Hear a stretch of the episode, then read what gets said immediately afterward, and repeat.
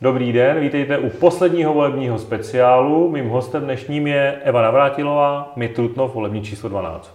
Dobrý den. Dobrý den.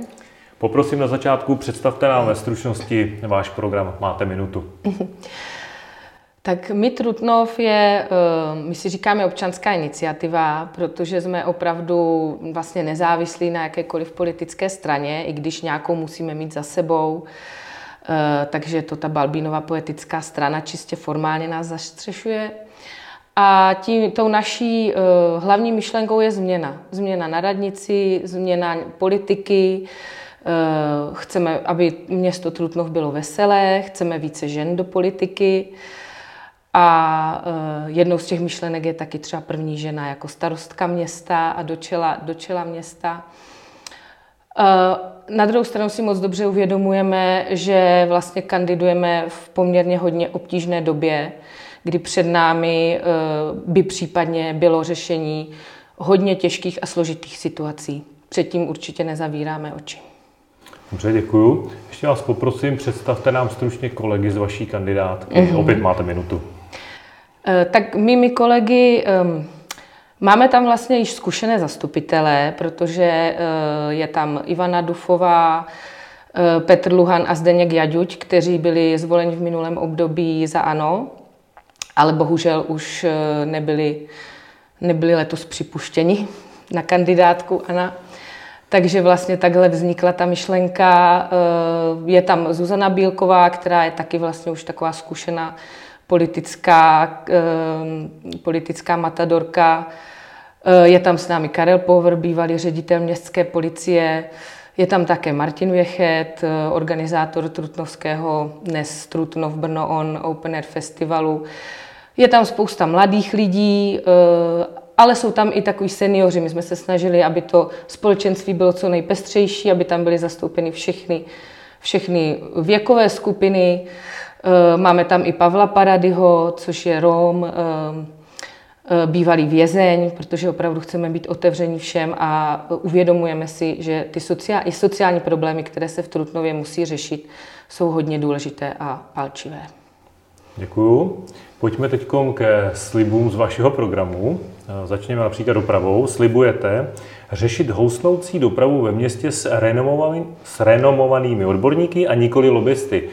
Hmm, buďte trochu konkrétnější. Máte nějaký recept, co s tou dopravou udělat? recept, co s dopravou v Trutnově eh, udělat a to, co z ní budeme dělat eh, v budoucnu, myslím si, že moc neexistuje.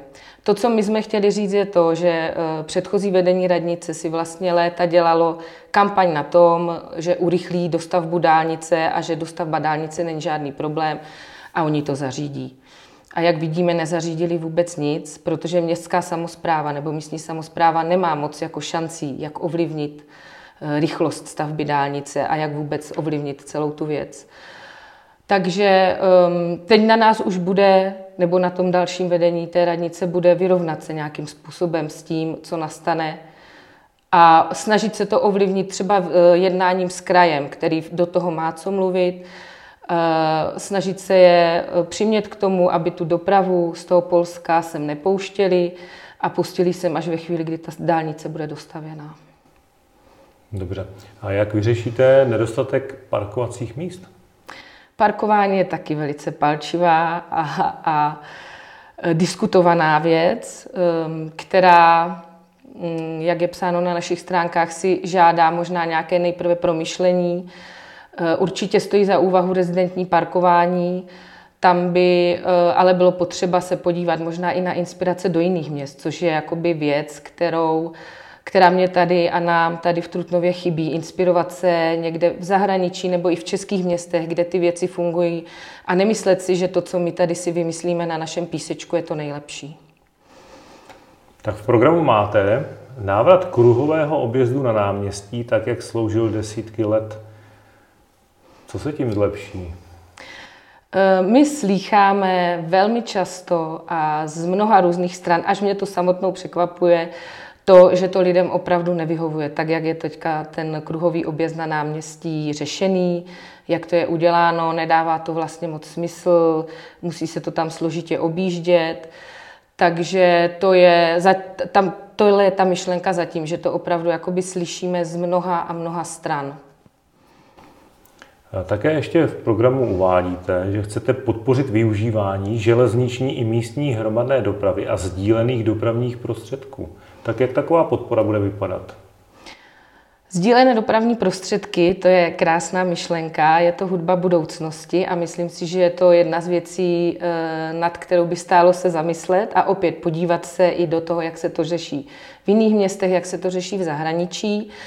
Eh, tady ten bod programu je tam vlastně i v souvislosti s tím, že očekáváme ten nárůst eh, té transitní dopravy přes Trutnov, tudíž odlehčilo by se určitě tím, že by místní lidé začali používat tu místní hromadnou dopravu, kterou je ale potřeba trošku upravit tak, aby pro ně byla dostupnější, výhodnější a jezdila tam, kde oni potřebují. A v časech, kdy to potřebují. A v kapacitě, která je potřeba. Další, eh, uvádíte například stávající průmyslové budovy chceme využít k bydlení, obchodům a dalším činnostem, jak je to zvykem v zemích západní Evropy. Které objekty máte na mysli? Těch objektů už tady teďka moc nezbylo, protože um, třeba ten starý Texlen v Horním starém městě, který byl zbourán, byl toho jakoby, mohl to být krásný vlastně modelový případ, ale bohužel už nebude.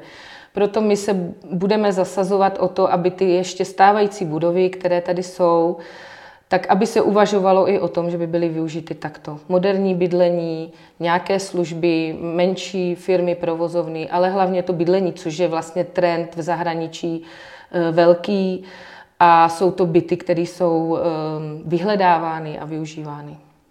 Jak to ale uděláte, když město například ty budovy nevlastní? Nevlastní, ano. Ale je to o nějakém jednání s těmi majiteli, možná o nějakých um, úlevách na, uh, na daních nebo o nějakých jakoby pobídkách, vytváření podmínek pro ně, aby prostě uh, byli schopni a ochotní tam uh, tyhle, ty, tyhle ty třeba byty vybudovávat. Je to o jednání, o tom, Eh, vejít do jednání s těma stávajícíma majitelama a snažit se s nima najít nějakou cestu, která bude pro město i pro ně výhodná a schůdná. To znamená, že by to ale nebyly městské byty, ale byty toho majitele té nemovitosti, či vlastně soukromé byty. Eh, je to opravdu, to je, myslím si, že fakt na tom jednání. Jo. Je, nemáme to úplně takhle zpracováno, že bychom přemýšleli o tom, že bychom to odkoupili, neodkoupili, to ne. Městské ale, byty stavět nechcete, nebo chcete? Eh, městské byty se, um, není moc lokalit, kde by se dali stavět městské byty, protože hodně těch lokalit už vlastně město prodalo, což je taky takový trend, který my bychom rádi zastavili, což je prodávání městského majetku, který už, jako, už ho vlastně ani moc není k prodání. Ale eh, další, další jakoby věcí, kterou eh, cítíme a vidíme, je třeba rekonstrukce stávajících nemovitostí, které má město ještě pořád v, ve vlastnictví. A my víme, že ta zpráva tam moc dobře nefunguje a stálo by za to popřemýšlet o půdních vestavbách, o nějakých větších rekonstrukcích těch domů, aby byly energeticky méně náročné, aby se využily ty půdní prostory a aby to bylo moderní, eh, příjemné bydlení. Na vašem webu také uvádíte, dříve bylo náměstí něko, pardon, dříve bylo na náměstí několik restaurací, hotelů, hospod, bufetů a mléčných barů. Chceme vytvořit podmínky pro jejich návrat. Tak jaké podmínky byste vytvořili, aby se to tam vrátilo?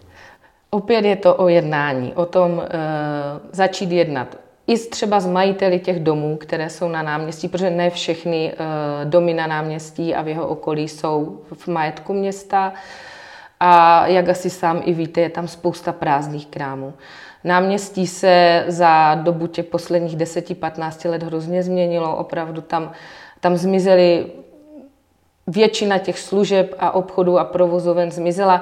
Sem tam se objevují nějaké zajímavé, nové. Je vidět, že lidé přemýšlí o tom, co udělat na tom náměstí a v jeho okolí, aby to bylo pěkné a aby to tam do toho prostředí sedělo, což je fajn, ale přijde nám, že to město málo podporuje. Takže eh, my bychom byli rádi, kdyby se vešlo více do jednání, ať už se zájemci o nějaké podnikatelské eh, prostory v Trutnově, anebo s těmi majiteli těch domů, který mají prázdné prostory a snažit se tam vytvořit nějakou, nějakou komunikaci a nějaký prostor pro nápady a pro myšlenky, co tam chybí. Chybí tam nějaký mléčný bar, takové nějaké bufety, um, spousta věcí by tam mohla být. A mimo jiné také slibujete vytvoření kolonády u řeky Úpy s kavárnami, byty a obchůdky. Tak v té části? Není to, hezká, není to hezká myšlenka. Které eh, části jako, by to mělo vzniknout? Jako ideální část se nám jeví eh, část od vlastně eh, zimního stadionu tam dále, Směrem, tam by, ke koupališti. směrem ke koupališti a ještě předtím vlastně ta, ta část od, kru, jakoby od, kru, od kina, tak od kina poplavecký, poplavecký bazén. Tam vlastně dříve uh, údajně domy i stály, pak byly zbourány, takže tam by se dalo klidně něco postavit a uh, mohla by tak vzniknout nějaká jakoby kolonáda s kavárnama, se sezením u řeky a zbyty, z balkóny a tak dále. Další prostor vidíme i v tom, že by se eh, dalo mnohem lépe zpřístupnit to koryto řeky Úpy i třeba tam kolem autobusového nádraží, udělat tam nějaké takové jakoby dřevěné demontovatelné ehm, plošiny, kde by mohli lidi sedět, kde by se mohli opalovat, mohli by si tam v současné chvíli cáchat nohy, protože tam toho moc víc neuděláte vzhledem ke stavu vody, ale pořád ta řeka je moc pěkná a je tam strašně uzavřená a vlastně si ji vůbec neužíváme. Takže to je ta myšlenka tady za tím letím bodem. Také jste napsali, že uvažujete o rekultivaci a zpříjemnění prostoru na Jiráskově náměstí. Mm. Proč? Bylo nedávno modernizované. Hmm, hmm, hmm. A byl jste tam? Byl jsem tam. Byl jste tam. Já, já tam teďka chodím poměrně často a um, mně se to tam nelíbí. Mně opravdu ty koje, které tam vznikly, přijde, že opravdu vybízí proto, aby se tam sedělo s odpuštěním chlastalo a aby se tam zašívalo. Je to tam strašně moc betonové a chybí mi tam stromy, chybí mi tam zeleň, chybí mi tam tráva to je to, co bychom tam rádi vrátili, ale řeknu upřímně, že to není to nejdůležitější z našeho programu, protože moc dobře víme, že se budou muset řešit a financovat jiné věci. Ale mimo jiné chcete také přesunout ulici Václava Havla. Kam? No, ulici Václava Havla chceme přesunout tam, kam ji vlastně i část našich kandidátů před fíha, pěti lety, čtyřma lety navrhovala, eh, kde by měla být. To znamená, měla by to být část ulice Horské, která vede z náměstí po UFO vlastně. Takže tam. Všiml jsem si, že chcete zřídit terénní starostovnu. Mm-hmm. Proč? No, protože si myslíme, že by radnice a, a starosta a rada měly být blíže lidem. Já si myslím, že um, tím, že to současné vedení radnice je vlastně, mm, dá se říct, téměř neobměněné po dobu, kolik to je, 20-25 let. Pan starosta tam byl starostou od roku 97, 8, myslím, že pan místostarosta Hendrich je místostarostou od roku 94 tak eh, mně tak nějak přijde, že se tam tak zapouzdřili na té radnici. Že se tam tak jakoby už zvyklí, že tam jsou, že si tam jakoby vlastně rozhodují podle toho, jak jim to vyhovuje a moc na ty lidi okolo sebe nehledí. A to je něco, co bychom rádi změnili a myslím si, že by to přispělo i třeba k tomu našemu heslu Veselé město, město více otevřené lidem, radnice více otevřená lidem. Takže terénní starostovna znamená jednou za měsíc vzít židli, stůl a sednout si někam na náměstí, na zelenou louku, na poříčí, do Rokytníku, do všech částí toho města, a pozvat si tam lidi a být tam prostě pro lidi, vyslechnout jejich problémy, vyslechnout to, co se jim nelíbí, co se jim líbí, co by potřebovali, tak to je terénní starostovna. Taky jsem si všiml, že tam uh, uvažujete o návratu kanceláře starosty do staré radnice. To je v podstatě součást tady té myšlenky, uh, že by na tom náměstí v té staré budově, která je pěkná, která je tradičně historická, to té kanceláři starosty více slušelo a byl by tam zase blíže k lidem a to je celý. No ale ve stávajícím úřadě má za, za, za zády tu administrativu potřebnou, kterou samozřejmě potřebuje. Potřebuje a musí taky na ní dohlížet, to je jasné. Ale možná by to bylo jenom o tom, že by tam měl nějaké úřední hodiny v některých dnech a zase bylo by to takové více otevřené pro veřejnost. Také slibujete vytvořit podmínky pro návrat známého Open Air festivalu, pokud o to budou pořadatelé stát. Takže co uděláte, aby se festival vrátil? To je eh, bod, který vlastně já ani moc nechci komentovat, vzhledem k tomu, že vlastně jedním z těch pořadatelů jsem já a nebudu to tady jako nějak zakrývat a tvářit se, že to tak není. Eh, ale je to věc, kterou slyšíme a je to hrozně zajímavé. Od té doby, co jsme vlastně s festivalem tady v Trutnově skončili, přesunuli ho do Brna, tak najednou se objevuje víc a víc hlasů, kteří říkají, proč to tady není, to je taková škoda. Eh, udělej to tady znovu, Martine, a tak dále. A také spousta našich kandidátů si to přeje. Takže tohle je vlastně takový bod, který vychází vstříc eh, tady těmto hlasům. No a, a pod, uvidíme. A ty podmínky jsou jaké? Můj tady píšete podmínky pro návrat, tak to něco musí být, jako nové lavičky nebo mm, Myslím si, že nové... úprava, úprava elektřiny v areálu. Co to má být? Co si pod tím mají představit lidé? Spíše je to taková nějaká větší otevřenost eh, ze strany radnice vůbec tomu, tomu festivalu a o, možná i nějaká finanční podpora. Já opravdu netuším, jakoby... Asi je to větší otevřenost a taková nějaká... Mm, jo, větší otevřenost. Jsme u financí. Co uděláte, aby město výrazně nepoškodilo zdražování energií? To je dobrá otázka, kterou bude muset vedení města řešit, ať je to, jak je to. Eh, my mám, nás napadá takové řešení, které je dlouhodobější. Není to řešení jakoby eh, tady a teď, ale určitě je potřeba eh, jakoby mm, investovat do alternativních zdrojů energie, využít třeba střechy budov na, na solární panely nebo na fotovoltaické články, samozřejmě zateplovat, samozřejmě e, využívat všechny tady ty i úspory, úspory energií a podobně a uvidíme, uvidíme. Já mám trošku takovou naději, že to strašení, které teďka všude jakoby z médií jde, že jako nebude plyn a budeme tady prostě muset všichni sedět v 15 stupních a podobně, takže je to jenom nějaké strašení. Přemýšlím o tom, čemu jakoby slouží a komu slouží. Ale mám takovou naději, že ta situace nebude tak hrozná a tak strašná, jak vypadá. Nicméně určitě to bude potřeba do budoucna řešit, už jenom proto, aby nás pak příště nevykolilo, nevykolilo něco takového, jako je válka na Ukrajině. A myslím si, že i to město v tom může spoustu věcí udělat, snažit se, aby bylo aspoň částečně energeticky soběstačné. A opět je spousta příležitostí a spousta inspirací, ať už v Evropě, anebo i v České republice. Je spousta institucí, která se těma věcma zabývá a myslím si, že to mají už hodně dobře zpracované, mají hodně dobré nápady, které se dají využívat. Stačí jenom se tomu otevřít. Je město Trutnov v dobrém finančním stavu? Hmm. Já se obávám, že úplně ne, protože eh, tam ještě pořád nějaká zadluženost je. A když se do těch rozpočtů podíváte, eh, jako jsou tam vždycky částky rozpočtu, které jsou prodej majetku, což byl vlastně jeden, jeden ze způsobů, jak získávat ty peníze do rozpočtu. A on ten majetek není nekonečný. Takže uh, myslím si, že úplně v dobré finanční kondici není ale není to nic, co by se nedalo řešit. A jak velkou část z rozpočtu má město dávat na investice? To je zajímavá otázka. Opravdu to podle mého názoru záleží na té aktuální situaci, jaká je, protože myslím si, že v tuto chvíli uh, v současné době už těch peněz na opravdu nějaké velké investice moc nebude, protože je potřeba se věnovat i těm sociálním otázkám, eh, sledovat tu energetickou eh, záležitost, řešit dopravu, která bude teďka taky hodně důležitá.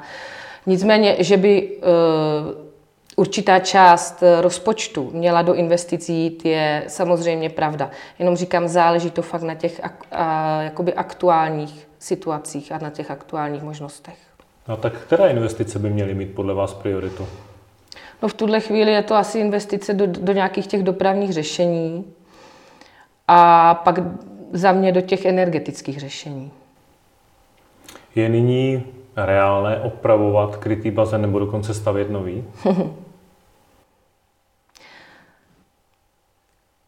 Myslím si, že v současné chvíli, v tomto půlroce nebo roce, si myslím, že ne. Že je to určitě myšlenka, která by se měla podpořit, neměla by zapadat, ale vzhledem k tomu, že tady máme drahý provoz UFA, máme tady velice drahou rekonstrukci kina, tak myslím si, že v horizontu dvou, třech let je investice do krytého bazénu uh, utopie, řekněme.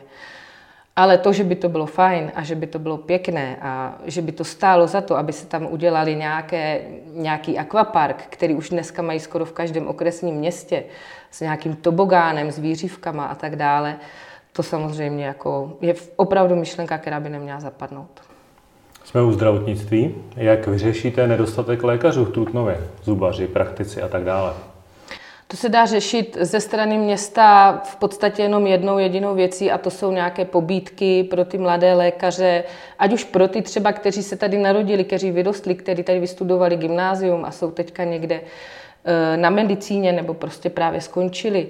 Takže snažit se jim nabídnout byty, snažit se jim nabídnout nějaké eh, jako i finanční odměny, to si myslím, že to město může a mělo by to dělat.